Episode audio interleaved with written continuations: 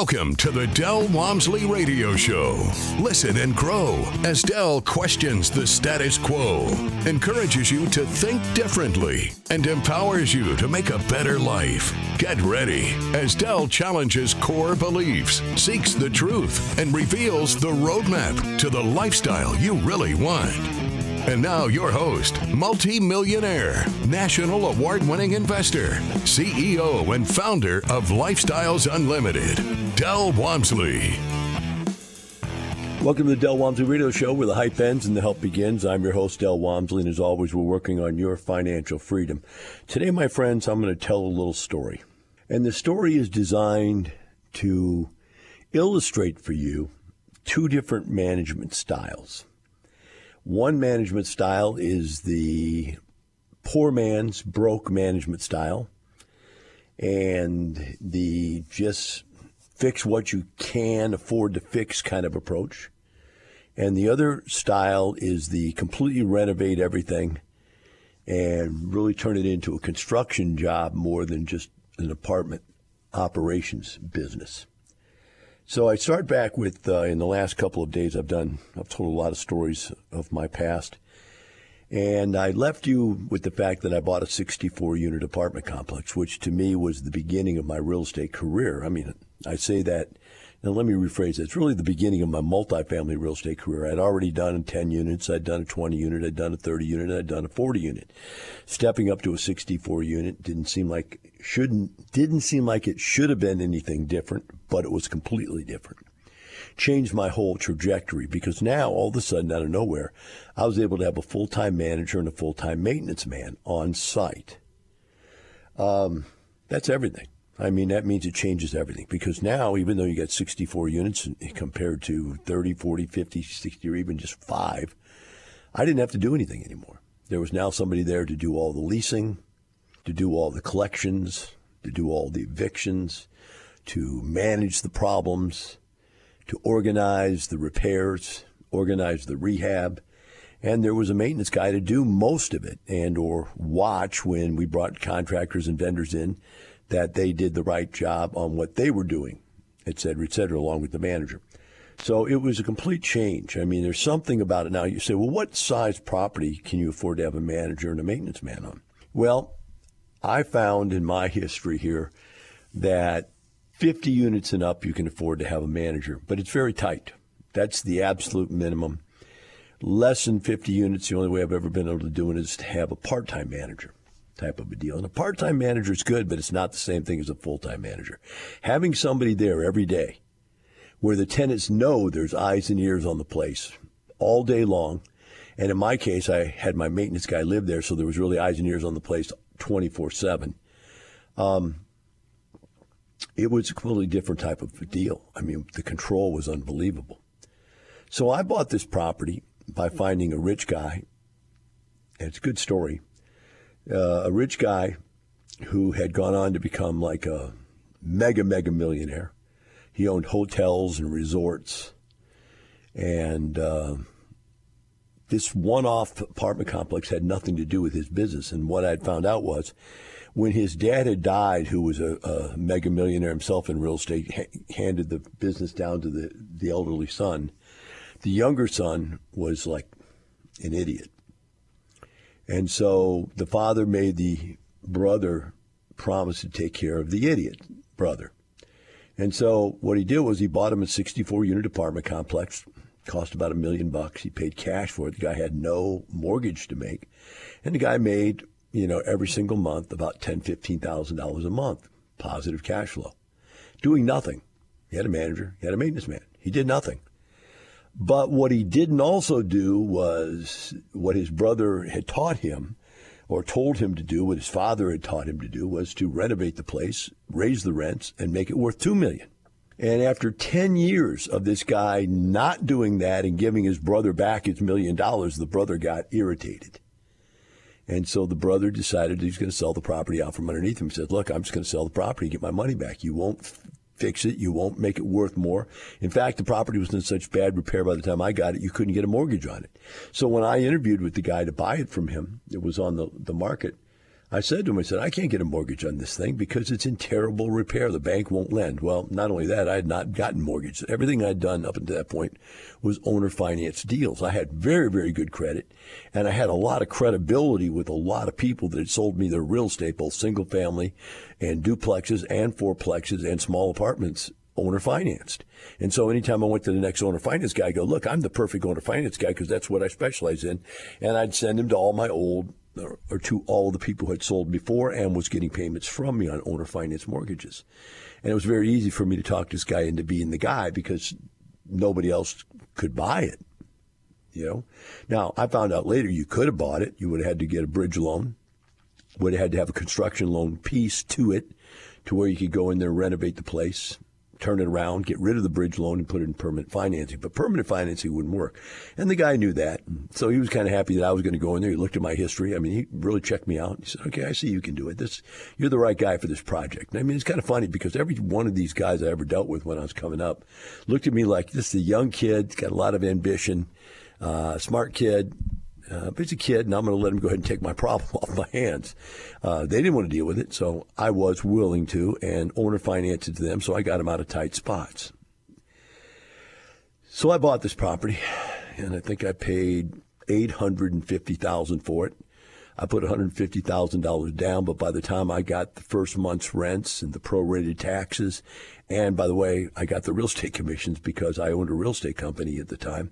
I got the real estate commissions also the whole thing gave me about 50 grand at closing, so I only had to come to the table with about $100,000. So I bought this place.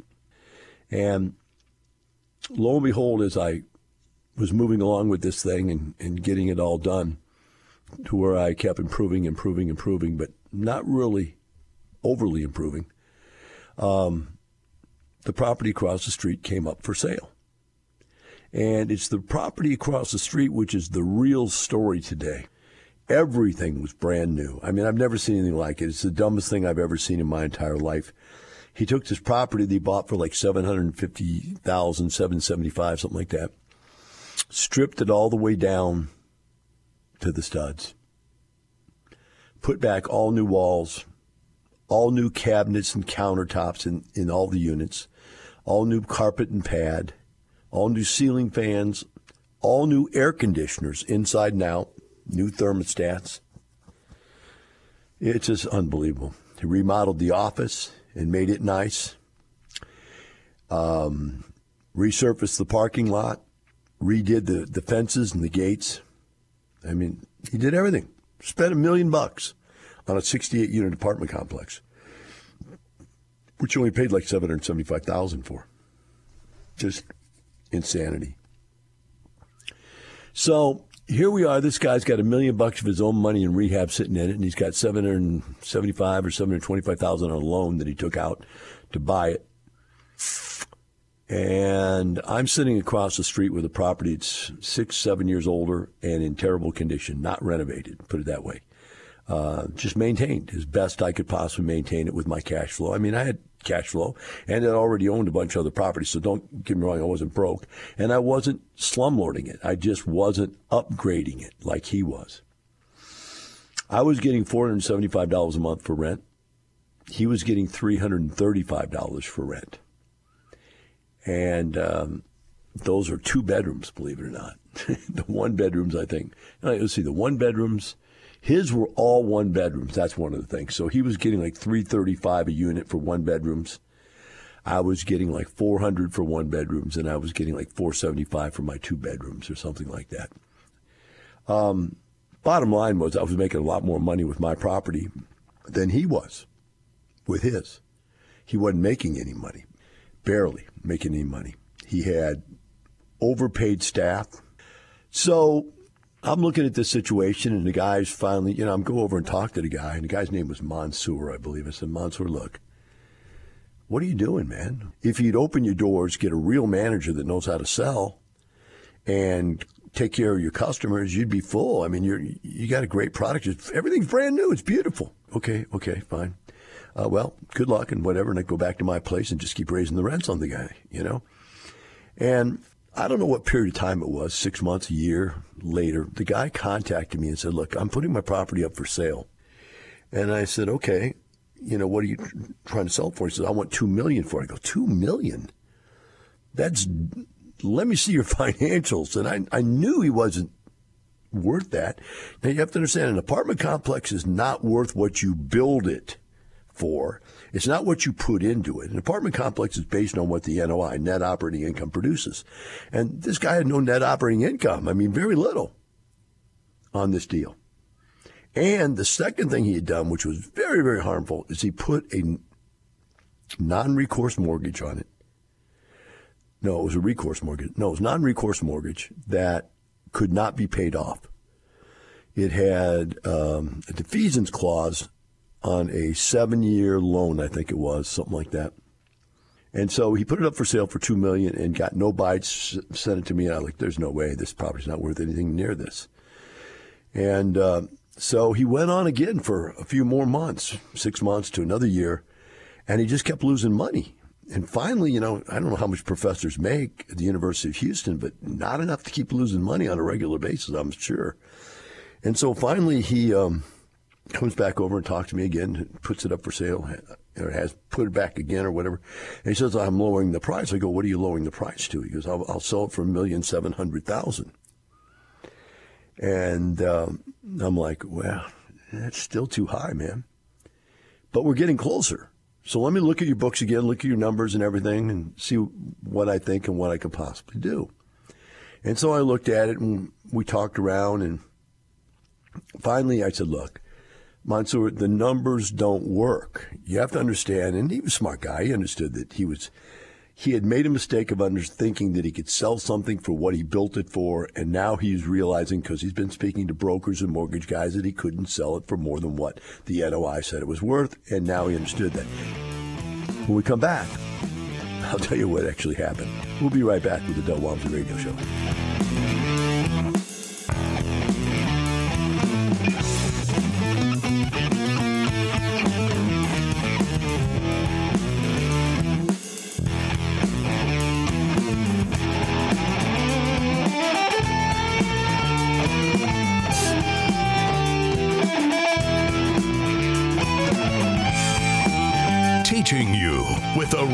Roadmap to creating the lifestyle you really want. Keep listening. The Del Walmsley Radio Show returns in moments.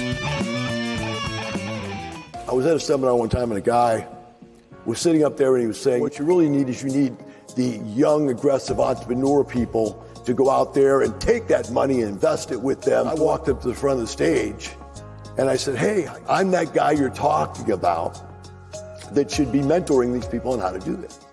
The guy goes, Sir, we don't allow solicitation. And I said, No, no, no, no, you don't understand. I'm here to tell you I'm exactly the guy you were telling them to look for. And I'm willing to help them for nothing.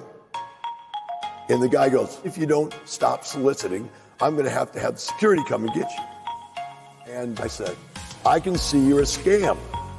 I'll just leave. Everything I said had gone through the intercom. So I walked out of the seminar room and 200 people followed me. And that's how Lifestyles was started. Are you ready to get up and follow Del? Join us today at lifestylesunlimitedworkshop.com. You're hearing the Del Walmsley Radio Show. Want more life changing knowledge? Access our podcast and listen on demand at lifestylesunlimited.com under the radio tab. Now, your host, Del Walmsley. Welcome back to the Del Walmsley Radio Show. So um, here I am looking at this deal across the street from me, and my lips are just watering. I mean, I'm licking my lips, as they say. Brand new, totally rebuilt property I paid a million for mine. This thing was, you know, trying to sell for a million seven or something like that. And we talked about it, and I wanted it so bad that I just ch- changed my position. I said, okay, look, I'll overpay for it. The way I was going to come up with the cash, and by the way, I have to tell you this just for full disclosure. I had the ability to go get the cash. I owned, you know, a hundred houses. I owned many smaller apartment complexes. I could have gone to the bank and borrowed the money, right? I just didn't want to. I wanted to do it a different way. I wanted to prove that somebody could buy real estate with nothing out of their own pocket. It was just something at the time when I was doing my seminars that I thought I got to do something, you know, that puts puts me out there, that really, you know, makes me stand out. So I'm going to do something so unbelievable. So what I did was I looked up all my credit cards. At the time, I had 50 credit cards, and I had this was something I'd done when I started buying houses. I started accumulating credit cards, and back then they would let you have all the credit cards you wanted. I had sometimes like three different Discovers, three or four different American Expresses, you know, 10 Visas, 10 MasterCards, but I had all these cards, and each one of them had anywhere from 5,000 to $50,000 lines of credits on each one. And back then, they were trying so hard to get you to lend, borrow money because remember, it's 9% interest, but credit cards were like 25, 30% interest, whatever. But what they'd do is they'd give you these introductory rates, six months with no interest, to get you to go borrow as much money against the card as you could. And then all of a sudden, the no interest rate would go off, and boom, you'd be stuck. They'd also do something called cash advances. You need some money? We'll give you $10,000. We'll give you $20,000. We'll give you $30,000, whatever. So I would put them all in a spreadsheet and figured out I could come up with around four hundred thousand dollars on my credit cards. I think it was a half a million on my credit cards. Um, so I figured out a plan where I could borrow all this money on my credit cards and only have to pay interest on a few of them, and those interest rates were introductory rates were zero, one, two, three, or four. Uh, very low interest rates and much lower than you could get at the bank, which was nine for a mortgage and for a, a uh, like a cash loan type uh, bridge loan like this probably would have been 12% interest, but I was getting it for one, two, three, or four. So I figured that all out and figured where I get all that money. And some of the cards I had, you couldn't do a cash advance. You couldn't do a cash out. So what I did was I opened up another company. I had another company already open and I would take and look like I was buying something from the company and I would go over there and buy, you know, twenty thousand dollars worth of stuff from this company, and it was my company, so I had the cash and then I had the credit. I had all this on a spreadsheet where I could track it all, and then I did something very interesting. I went across the street to Wells Fargo, and I talked to the president of the bank. And by the time at that time, it wasn't Wells Fargo. I think it was like First Bank or something. Uh, it hadn't changed to Wells Fargo yet, but I went across and I talked to the, the president and the vice president of the bank because they were like boyfriend and girlfriend, I believe, or something like that, or they were just dating. I showed him what I was going to do. I said, I'm going to buy this apartment complex with these credit cards. He goes, Oh, I remember how I got to him. I'd gone up to the to the teller and said, I want to pull out $327,000 in these credit cards. And the girl looked at me and about passed out, just about fainted. So she went and got the vice president, which was, you know, there to run the bank. And the vice president was a lady, and she said, uh, "You know, Del." and she knew me real well. Been doing business with for a while. She was, that, "That's crazy. What are you going to do?" I said, "Look, I'll explain it all to you. Do me a favor, bring the president of the bank in so you guys all know what I'm doing. I don't want this to look like I'm doing something shady, but I'm going to explain it to you because you know I'm a real estate guru, and I'm going to buy real estate nothing down by using these credit cards, and it's totally legal." And so I brought him in, I took him out to lunch, and I explained it all to him. And they said, Well, what happens when all these introductory rates go off? And I pulled the next page of the credit cards on the spreadsheet, and I said, These credit cards are the alternatives. So when one of these credit cards comes up to its six month or one year limit before the interest rates flip, I will immediately do a cash advance from that card to this card. And those cards back then were giving the opportunity let me clear your other credit cards with high interest, and I'll give you six months to a year with no interest. It was insane back then. It was, they were just giving money away. It's kind of like uh, the whole country was run by Democrats back then. And so I uh, I showed them that, and I showed them I had a, a, a plan to solve it all, right? And they said, I can't even imagine this would even work. And you go, well, why don't you just borrow the money from me? And I said, well, what would you lend me the money for? And he said, well, I could lend it to you for like prime. I said, well, it's prime. He goes, 9%. I go, no, man, you don't understand. The only reason this thing works because I'm going to be 100% financed is because half of this debt I pay nothing on, and the other half of the debt I'm paying one, two, three, or four. So like an average around 2% interest I'm paying on this other debt. It just wouldn't work if I paid 9%. And the guy was amazed, I think a little flustered, uh, and a little intrigued. He said, okay, you know, I understand what you're doing. You've got a net worth and you've got the money in the bank to be able to pull it off. Uh, we'll go ahead. It's your credit cards. You know, I know if you don't pull it out through us, you'll pull it out through somebody else because we're not holding the debt. The credit cards holding the debt. So they lent me the money. So I went back to the guy and I said, look, here's the deal. I was going to give you one million five hundred thousand dollars, but your loan is seven hundred and twenty-five thousand dollars, and I think that's what it was. The only thing I could give you, and I have to actually do some math real quick, some reverse math to figure this out, because this is, this is 30 years ago type of a deal. So let's see. We had $327,000 that I gave him, and minus, uh, let's see here, what was $725,000 of, that didn't work. So he had $725,000 worth of debt, plus I gave him 327000 So I said, look, the most I can give you for this deal is a million fifty. He goes, a million fifty? That's 450,000 less than what we agreed to. I said, I understand. But the bottom line is, is that I can't get a loan anywhere. We can't pay this loan off. I can get the money to you this week and get you out of this deal. Now the guy's losing a half a million dollars. Remember, he put a million in it. Now I'm giving him a million fifty. No he'd actually lose more than that because it was seven hundred twenty-five thousand bucks. So, um, and I don't know exactly how much you put in it, so don't hold me to that. But I know there's a lot because it was total renovation. Uh, but I ended up giving him. He ended up accepting the three hundred twenty-seven thousand dollars cash to the note, and I assumed the note. I bought that apartment complex, sixty-eight units, for nothing down, and it was totally brand new. I immediately went and raised the rent. So within six months, uh, we had all those rent increases in place. Um, I terminated the manager, which was his mother. No big deal that she expected to go. But I didn't replace her. So let's think about this for a second. I added $50,000, $46,000 to the income by raising the rents. I added another 50,000 by firing the manager. And I say, well, Del, you have to have a manager. I do. I had one right across the street.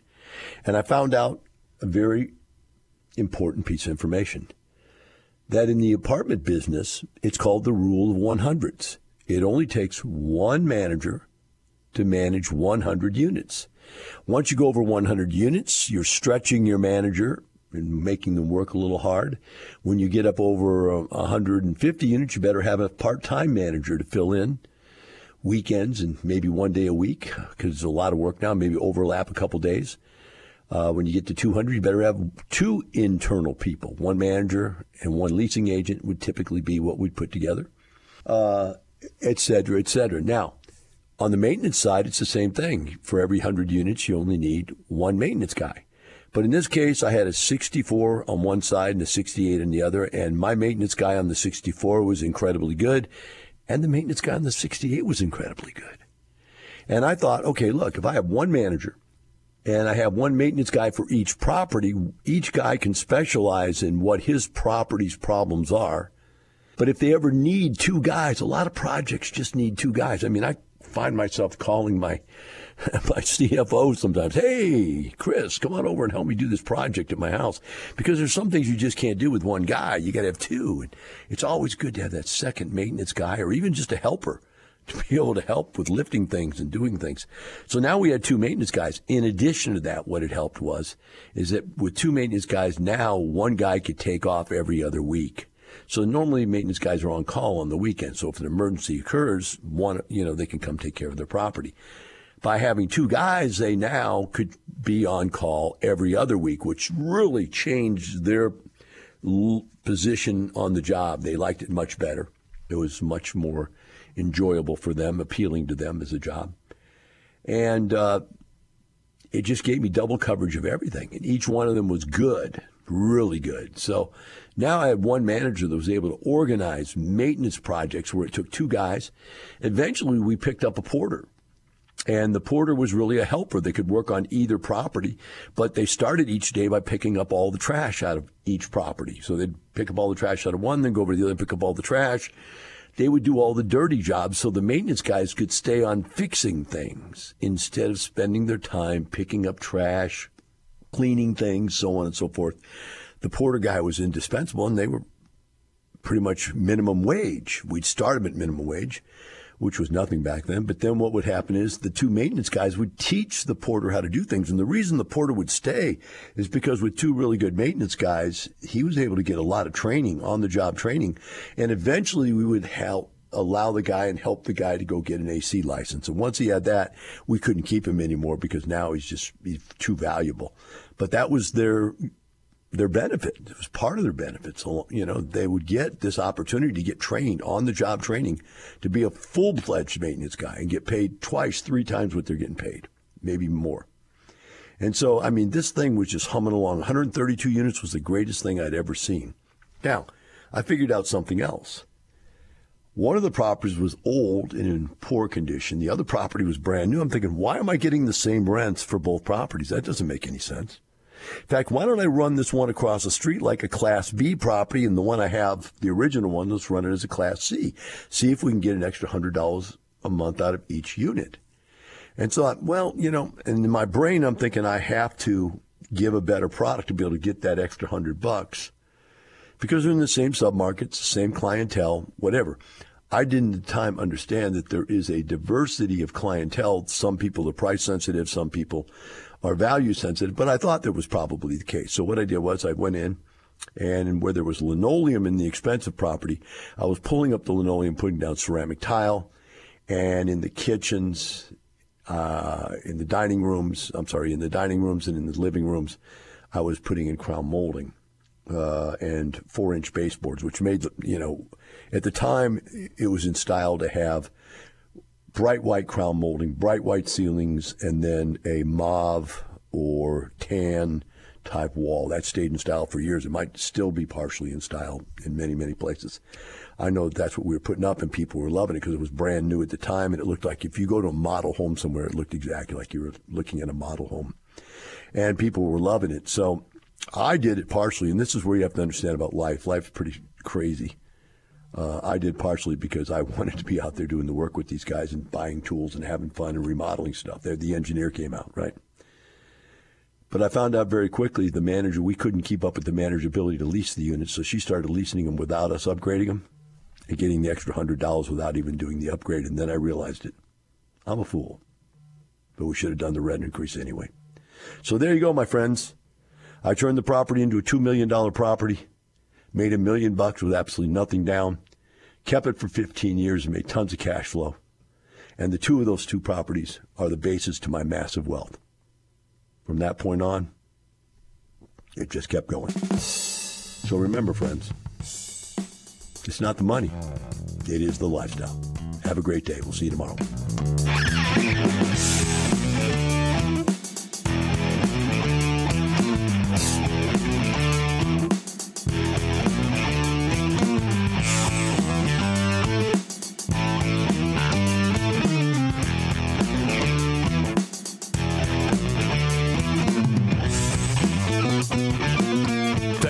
Listening to the Del Walmsley Radio Show. Want more of Del's unconventional wisdom? Go to lifestylesunlimited.com and click the radio tab. Listen to past shows, hear podcasts on demand, and find out how you can change your life today. The Dell Walmsley Radio Show is part of the Lifestyles Unlimited Radio Network. The information and opinions you hear on the Del Walmsley radio show are those of the host, Del Walmsley, his guests, and his callers, and do not necessarily reflect the opinions of this station, its affiliates, its management, or advertisers. The Del Walmsley show is for entertainment purposes only. Please consult a professional regarding your personal investment needs. Nothing presented on the Del Walmsley show constitutes an endorsement, recommendation, offer, or solicitation to buy or sell any product or security.